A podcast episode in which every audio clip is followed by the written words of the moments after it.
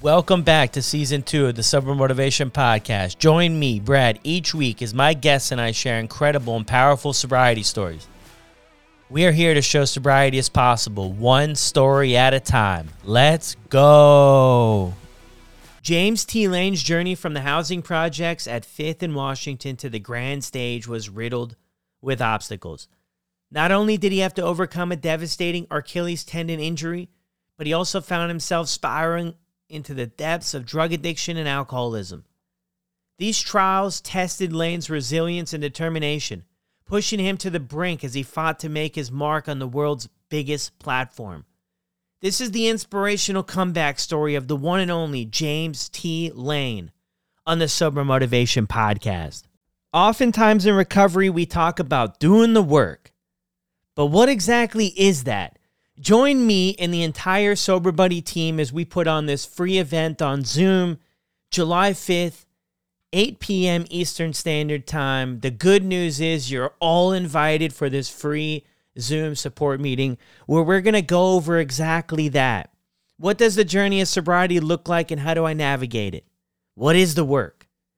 Check us out by joining the link. I'll drop it in the show notes sign up on the calendar and you'll get the link in your inbox. Or message me over on Instagram at sober motivation.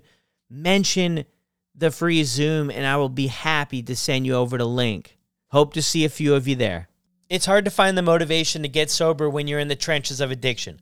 It's easy to say I'll stop tomorrow or I'll cut back tonight. What's harder is putting action behind those words. That's why I've teamed up with SoberLink SoberLink's remote alcohol monitoring system was specifically designed to help in your recovery, not just some breathalyzer you buy at the store. Small enough to fit in your pocket and discreet enough to use in public, SoberLink devices combine facial recognition, tamper detection, and real-time results so friends and family know instantly that you're sober and working towards your recovery goals.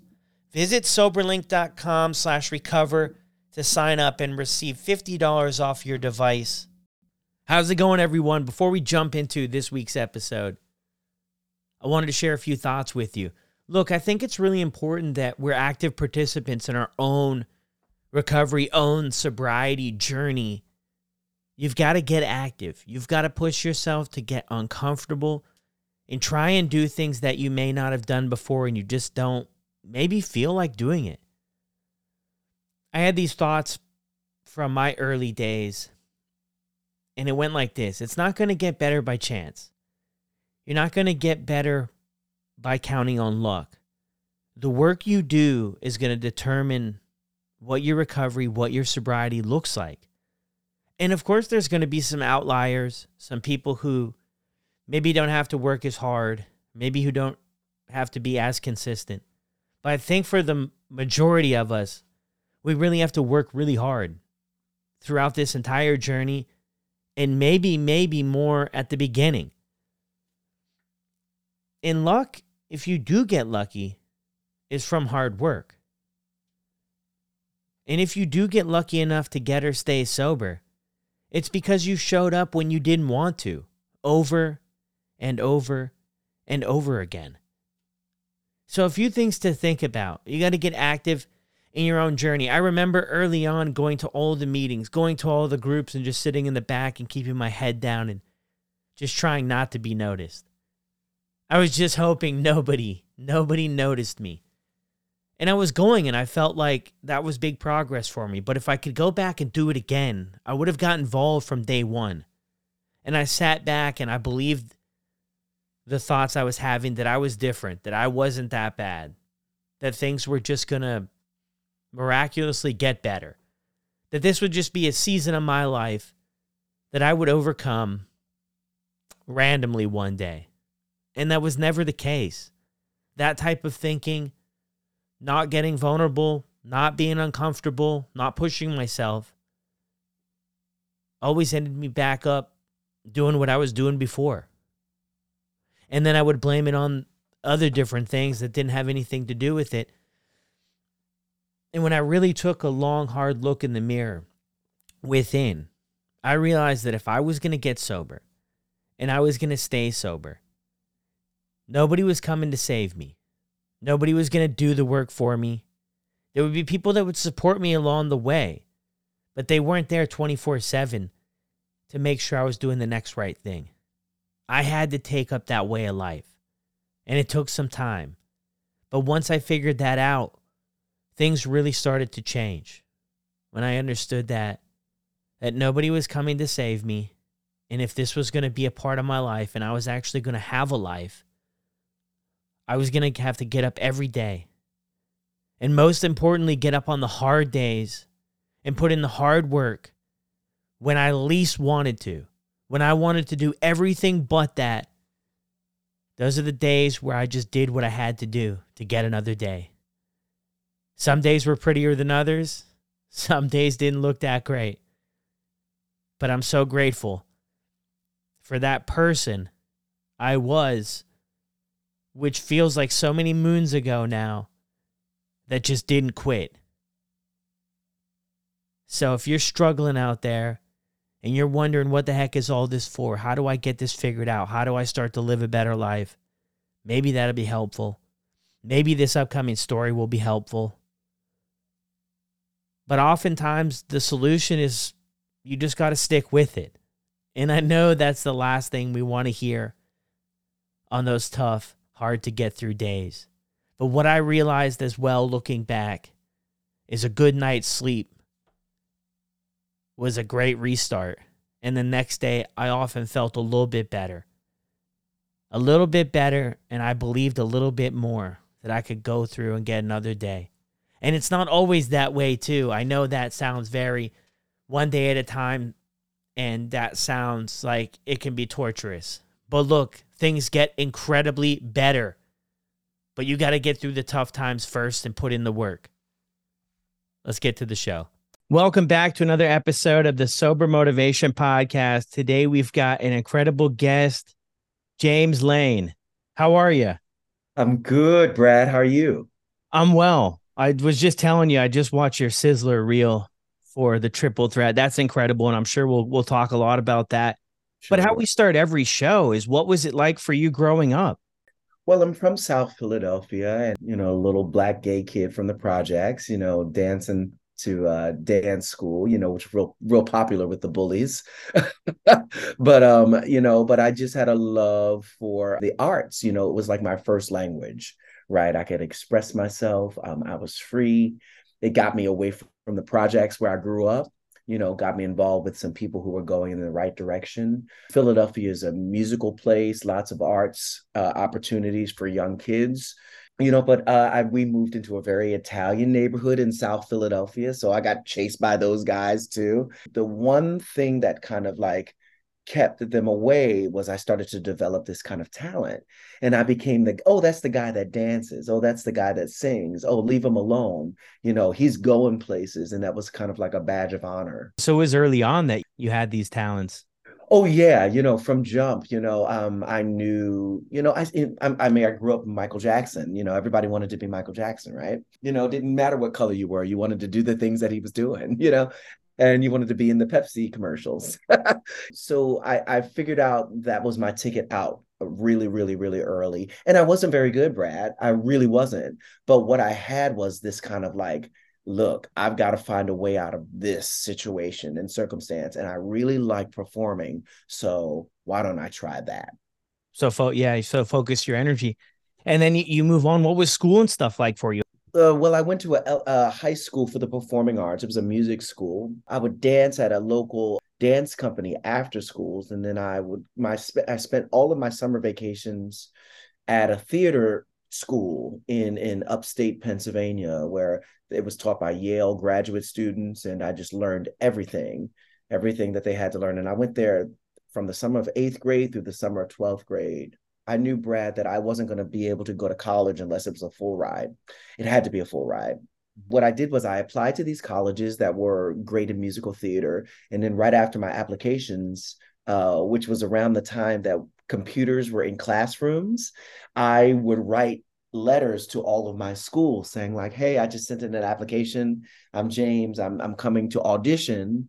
Um, I'm I really need money." and so that when I went to these auditions, uh, they already knew who I was. So it was like, you know, I was like, you know, like working them so that I could really get, you know, really get known and set myself apart. And that led to full scholarships to a lot of different schools. And I chose Carnegie Mellon. But by that time, you know, I had a really kind of heavy dose of like ego, Brad. Like I, you know, you know, I'm the big man on campus, number one. I've done all of this stuff by myself. Look how far I've come. And by the time I got to college at Carnegie Mellon, they don't let you perform your freshman year, and it's a it's a learning thing. And but so much of my my personality and, and like my self esteem was wrapped up in in my talent, and I felt I felt like I was you know like when you lame a horse. I felt it was just me that they were doing that to, which was not the case. But I eventually left Carnegie Mellon after my freshman year, full scholarship, and left Brad. I uh, went to Penn State, and that was a better fit, but I left there too. And I went to Europe. It's funny. I, I, I left on a Friday from Penn State to New York City. I there was a, a newspaper called Backstage, and uh, I saw that there was an audition in New York City for the European Tour of Fame. And I said, I told my friends, if I don't come back Monday, I got the job, and that's what happened. And so there I was, the fall of 1997, I want to say, in Zurich, Switzerland, you know, Berlin, Germany, you know, Paris, France. Talk about a culture shock, but like the culture shock that where it was like, there was no longer the color of my skin wasn't an issue you know it was like you know there were there were buildings older than my whole country i felt like i could really be myself in europe and I loved it there. And um, did did about six months over there. Came back to the states, went back to school a little bit, then finally decided to leave when that European tour became a national tour of Fame, the musical. Yeah. wow. So you're all over the you're all over the place there. So all when over. so so I mean this is you know obviously a, a sobriety podcast. We, what we mm-hmm. talk about on here. When does the drugs and alcohol enter your life? Well, eh, I, you know, I had had a drink before, uh, but it was something like like Truth or Dare. Somebody dared you to drink, but I never did anything consistently. I was on that national tour that I just finished talking about, and I was I had graduated to playing the lead role, and I went up for a leap, Brad, and I popped my Achilles tendon, and that's a major, major, um, major, major um, injury for somebody who is in the performing arts. You know it's devastating. I had a lot of time on my hands and so i had i still had it in my apartment back at penn state. And i went back there in march of um of 2000 to get surgery and recuperate and I had a lot of time on my hands. And my friend said, "Hey, you know, we're going to Washington D.C. Gay Pride. Why don't you? You would you like to try ecstasy?" And I was like, okay, I've never tried anything like that before, but like, hey, it's pride. I'm gay. Let's do it. And um, and Brad, baby, it was like the lights had turned on inside of me. And I had never felt anything like that before you know there there had been a lot of um you know there was a there was abuse when i was in high school sexual abuse. I wasn't comfortable uh the, the skin i was in like you know i thought black people got a fair a, a, a, you know didn't get a fair shake in this world. I was i was really having troubles being out and gay you know with what the world was seeing me as. You know so ecstasy erased all of that stuff. It was the escape that i needed and I said to myself, I remember, oh my goodness, I want to be, I want to feel like this all the time.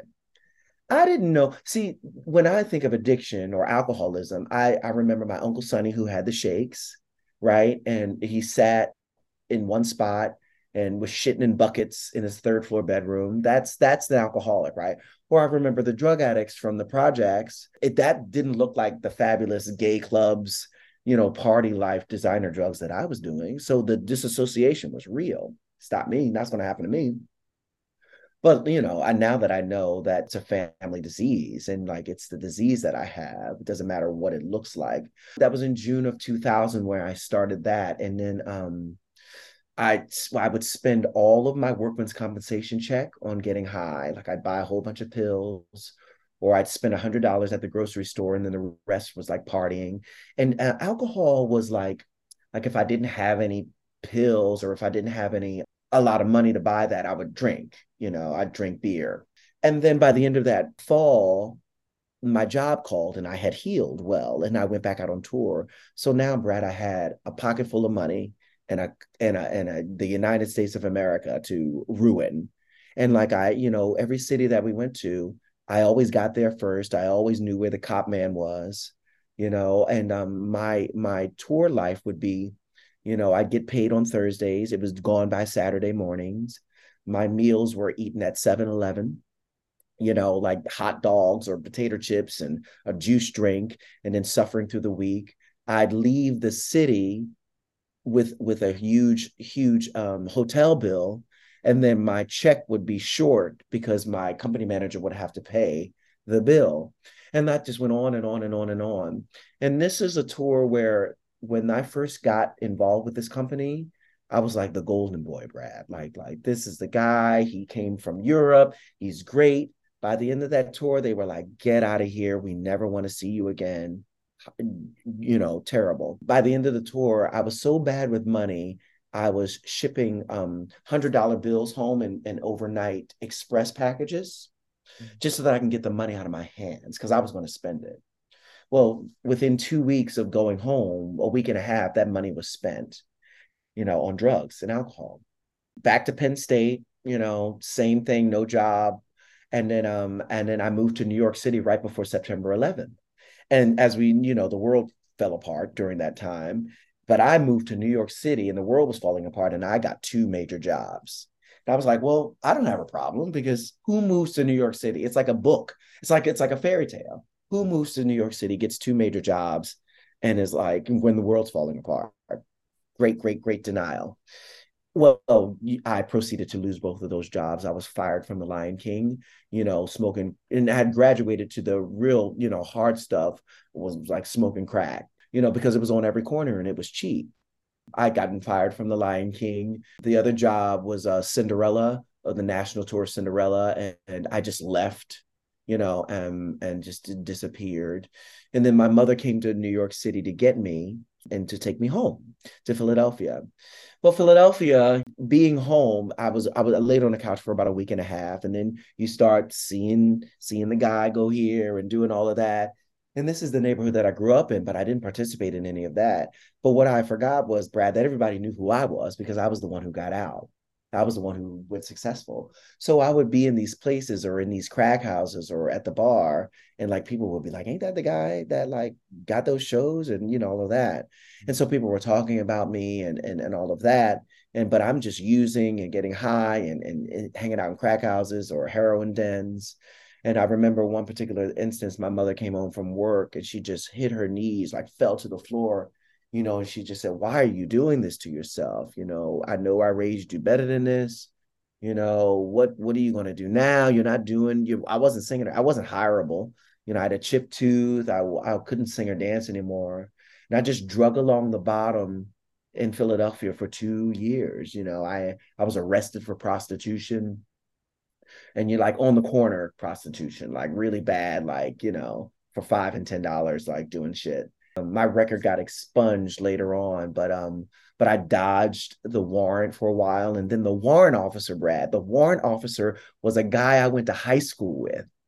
Wow. And he said he called around in in Philadelphia, and he was like, "Look, you know, J- there's a warrant out for James's arrest. If you know where he is, tell himself to tell tell him to turn himself in. That's better than me going to his mom's house and like having to put the handcuffs on him and stuff like that. So I turned myself in and I got 50 hours of community for service and I had to do I could pay a fine. And Brad, I could not pay that fine. It was like a hundred dollars, and I could not pay that fine. You know, and eventually when um I, I could, I, I, I would go down to City Hall and pay seven dollars, five dollars ten dollars, seven dollars. You know, I didn't. I had a. I, you know, I met a guy, but like, I wouldn't let him pay it because I had to pay it. I re. I it was a self esteem kind of thing. It's like I don't want. I don't. You know, I just didn't want him to pay it. But a few things happened that got me here.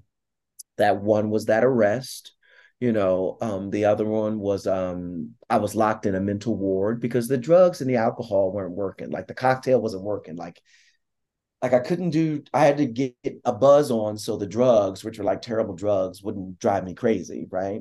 And so whenever that combination happened in the wrong way, I would go loopy and crazy and think I'm hearing things and it was just a bad situation. So I was in a mental ward for a while, talked my way out of there. And uh, but they gave me public assistance so I can have health insurance. And then the third thing that happened was uh, um, my friend Chef, who was a heroin addict. We were in a crack house and he died. He he he became catatonic. And, and I ran out of the crack house and was knocking on doors in South Philly at 2 a.m. That was never a welcome thing. You know, somebody could have shot me. Somebody answered and called the cops, and he died in the, in a hospital instead of on the floor. Um, but that still didn't wake me up. But the last kind of thing that happened was I was sitting in a park in Penn's Landing in Philadelphia. I used to go there in the mornings. Like if I was out all night, I would just go there in the mornings and feel the sun, just to kind of like feel something, Brad. I, I met this guy who he had, the, he had pretty blue eyes and he was a lot older than I was, had a lot of daddy issues. And um, but he liked me and I liked him. And and um, you know, we just struck up a relationship. But I would disappear. Like I'd be with him and then ask for money and disappear. And over and over and over again, I'd do that. And then finally, he had just had enough. And he said, I can't take it anymore. I don't know if you're going to disappear for good. And he said, You got to get some help. So I went to the Wedge. It was an outpatient center in Philadelphia. And I would go on Mondays, Wednesdays, and Fridays, and I drink on the weekends or do drugs on the weekends. And then finally, in that outpatient center, there was a guy who was a, a drug dealer, and he was talking about fear and shame and guilt. I had a lot of that. I didn't want to be black, I didn't want to be gay, and I definitely didn't want to be an addict. And I started talking about those things, like talk, talking about the fears and talking about the shame and talking about the guilt. And the wonderful thing about the rooms, we don't we don't discriminate race, religion, lack of religion, origin, sexual orientation. It's just like wh- whoever you are, we don't care. Do you want to stay clean today? That's what we're, you know. And like I realized that, and I'd never been in, and I'm in the arts. I'd never been in that welcoming a situation because even in the arts, there's discrimination. There's a there's a lot of homophobia in the in the in the fucking arts. Mm-hmm. You know, like you think, but like you'd be surprised. And then and that breeds a lot of internal homophobia and stuff like that. So, you know, the rooms were so welcoming, though that those those groups were so welcoming. And, you know, and so November 16th of 2004 is my sober date. And I haven't found it necessary to drink or use drugs since. Wow, that's incredible. Thank you so much for sharing so much of that. It it's an interesting point that you bring up though, because things were you were so successful. You were headed to where you wanted to head. You were doing, and I'm not overly familiar with the arts and stuff, but to be part of the Lion King, Cinderella, these were probably big tasks that maybe people grew up with that goal in mind, and you're there and and having that hard time. But it does send that confusing message. I can see that nothing's wrong. Yeah. Like I'm mm. where I I'm where I'm where I wanted to be. So right. Right, right, right, right. I mean, which really points to the fact that like it is something, you know, you can't touch this disease. Like it's not, it's not a, it's not a thing. It's like it's an ism. It's inside of you. You know, it's like something that it's not touched. Spiritual. Yeah, yeah so powerful. You get sober in 2004 there. And then what happens? Because it your career and everything is kind of it kind of been stopped for a little bit, right? So then how do you maybe maybe that's part of your story you're going to tell us about. You get that fired back up like how do you how does that look for you? Yeah well it's so funny. So like you know crack keeps you real busy right? You don't eat a lot. So so like when i got myself together I was like eating, like eating, you know, and your body's like, what's going on? Like, and you're you're like things are like growing, and like I always say I had a cookie belly and a cookie butt you know, I was just eating and sleeping because, you know, crack keeps you up. Crystal meth keeps you up, you know, and um, you're up at all hours of the night. And so as I'm developing this routine of regular eating, you know, I get a call like in January of 2005, and it's a stage manager friend, and they were looking for somebody had dropped out of the Opera Company of Philadelphia's production of Aida in the in the in the dancing chorus, and they were like, "There's an audition at 7 clock. I heard you, you you're back on your feet. You should go. And I was like, oh, okay, okay.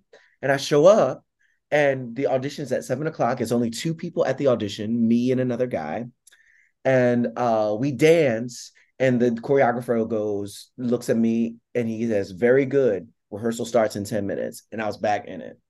And I was like, uh, okay okay, how do I do this thing that I like I hadn't danced in two years, really? And so, uh, Brad, I was literally dance. It felt like I was dancing myself back to life. Like it was like, oh, this thing, this which was my first language, right? This thing that was so precious to me, I had, you know, forsaken for drugs. And now I felt like it was the dance was making me earn itself back. It was like, you want this? Okay, you got to pay attention to me. You got to do these things. And and and I tell you, like every time, every night I was on that stage, I was crying. I I went in as like a replacement, and the and the choreographer moved me to the front of the dance chorus. Like it was like, I, I mean, because I think people just kind of like know that something else is is so important to you, and you know, and and that led to like you know, local regional theater productions in Philadelphia. I had lost my equity membership, and that's the Actors Equity Union. I had lost the membership because I was, you know, I didn't pay my dues and and and and was fired and stuff. And then I tried to get back in, and they said you can't get back in unless you uh, are offered an equity contract. Like you could, I couldn't get in any other way. And I was so mad at that lady on the phone, like you know, and she said a little snotty too, Brad. She said, and I was like, well, at least that's the way I heard it. I don't know, but uh, but and I said to her, Brad, I said, well, I guess I just have to be offered an equity contract now, won't I? And there was an audition in that same paper that I went and saw fame in, but backstage newspaper, there was an audition in New York City for the Broadway revival of A Chorus Line. And I said, I know a chorus line. I had done it in high school. It's Gregg Burge, who was the star, played Richie Walters on Broadway and in the movie of a chorus line. Somebody I worshiped. I knew chorus line inside and out. So I went to, I went up to New York City. It was, it was, I, I you know, I was very self conscious. I felt very, very afraid. So I get to the door of the audition and it's an open call, but then I read it a little closely, and it's the open call for the Hispanic characters, Diana's and Paul's. I'm not Hispanic. So I was like, oh my goodness, how could you do this? You you messed up. And so I went to turn, and around the corner comes Natalie Cortez, who I'd done Cinderella with. Mm-hmm. And um, and she said, James, I haven't seen you since then. And she said, So glad you're feeling better. You know, I heard that you were doing better. It word gets out. And and I said, she said, What are you doing here? I said, I'm well, I came up on the wrong day. And she said to me, James, she said, it's an open call. Just stay. She did just like just like that with her hands up in the air. Just stay. And I stayed. And it led to my my first Broadway show, uh, the revival of a chorus line playing the Richie Walters, the role that I've always looked up to a role that Gregg Burge, who I I, I used to sit at the screen and watch him like this, every move that he did, and I was now playing the role that I had watched. It was it's it's if it wasn't if it wasn't for me knowing the reality because I lived it, if somebody told me all of this was happening, you know, I would make a play about it. And I did. you know, like it's so it's so wonderfully like like like I don't even know what the word is, but like um syn- synchronistic, you know, and and and and that led to other Broadway shows. Uh, I've been in Chicago the musical. I did a show called The Scottsboro Boys. I did King Kong on stage, um, Chicago, and uh, Kiss Me Kate. I did the revival of Kiss Me Kate.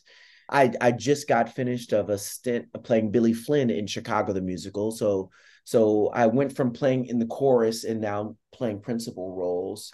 My performance career has taken me to uh, all around the world. and even I've, I've I've appeared at Carnegie Hall twice as a as a singer, with the New York City Pops. I've I've worked in London on the West End, and now I get to do my own one man show about all of the shit and the sunshine that you just heard. yeah, that's incredible. Would any of this be possible if it wasn't sobriety at the foundation of everything? Right, Brad. Absolutely not. That's that's that's the non-negotiable in the in the in the equation. You know, I would not be here. I would not be doing anybody's one-man show. I would not have a career if it wasn't for me being sober a day at a time. And Brad, it happens, it doesn't happen overnight. It happens over time. The hardest thing I remember doing a fourth and a fifth, or before I did a fourth and fifth step with my sponsor in Philadelphia, I remember somebody had all, wanted me to do the non-equity tour sweet charity and i wanted to do it i wanted to get back there my sponsor was like you don't have a, you didn't do a fourth step he said if your dreams are as big as they say they are do the work first mm. and it all will come and i lie to you not brad a week before my year of of of of, of sobriety was when uh, a chorus line happened wow yeah. Perfect. Perfect timing. Perfect we've got it. We've got a few more minutes here. It, take us into to this new project, this this triple threat. Well, you know, I met some characters out there, some characters, and you know, Brad, addiction keeps you really. It keeps you in a four block radius. You know where the bar is, you know where the cop man is, and and you know where the the crackhead is in the den. I saw triple threat is an opportunity to give voice to the voiceless you know so the folks that i met out there i played like 20 characters in in on stage in projection in voicemail.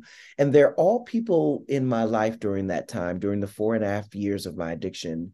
And you know you see a kid you know with lots and lots of potential go through an injury and and and you know fall from grace and then slowly painfully breathlessly and um spiritually walk himself out you know of of those spaces and places and get through to the other side and and participate with a whole lot of grace. So you know there is a bit of razzle dazzle because i'm a broadway guy you know but there's a there's a there's a huge story with a lot of heart that's very universal.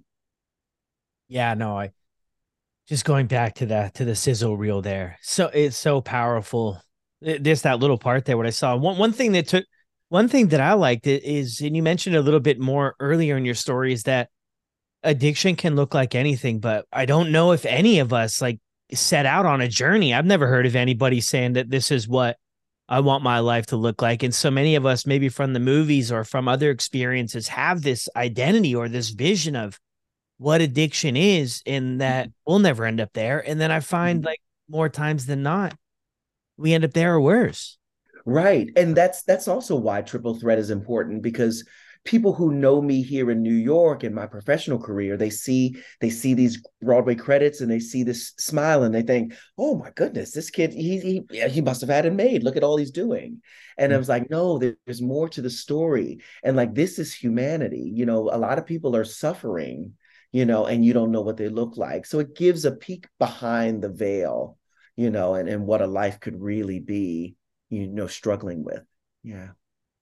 So powerful. Do you feel like going through that four and a half years you mentioned about the addiction like there's something you took from that the pain maybe that you experienced and that fired you up in any way to like really go after this stuff? Well yeah i i that's that's a great question. What i know now is that that i am loved and cared for you know that that and and and and and what i need to do is love myself.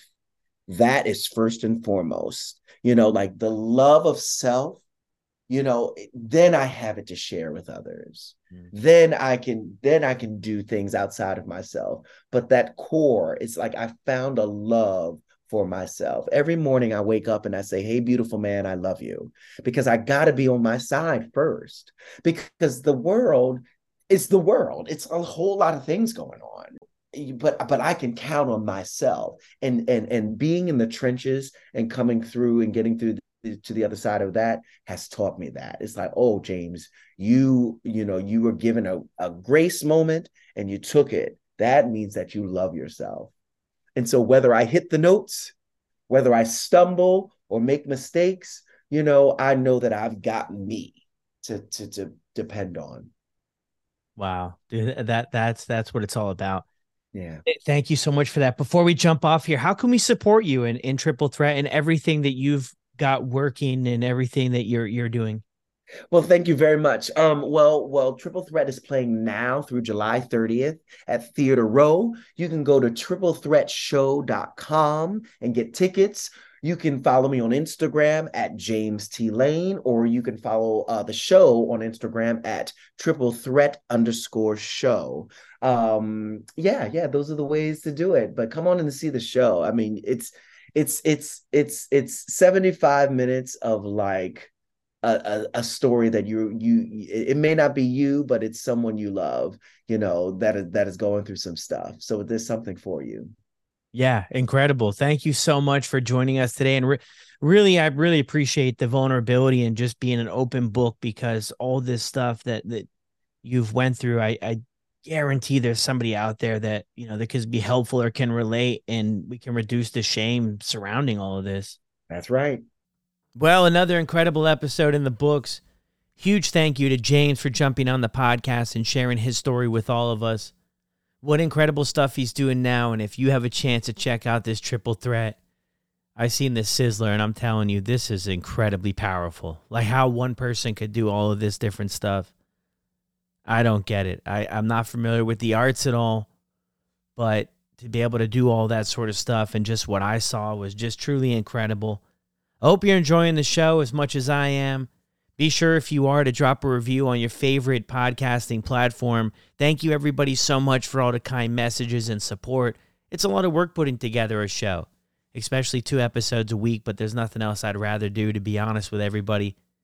And your support helps so much and that it's helping you makes it even that much more worth it. I'll see you on the next one.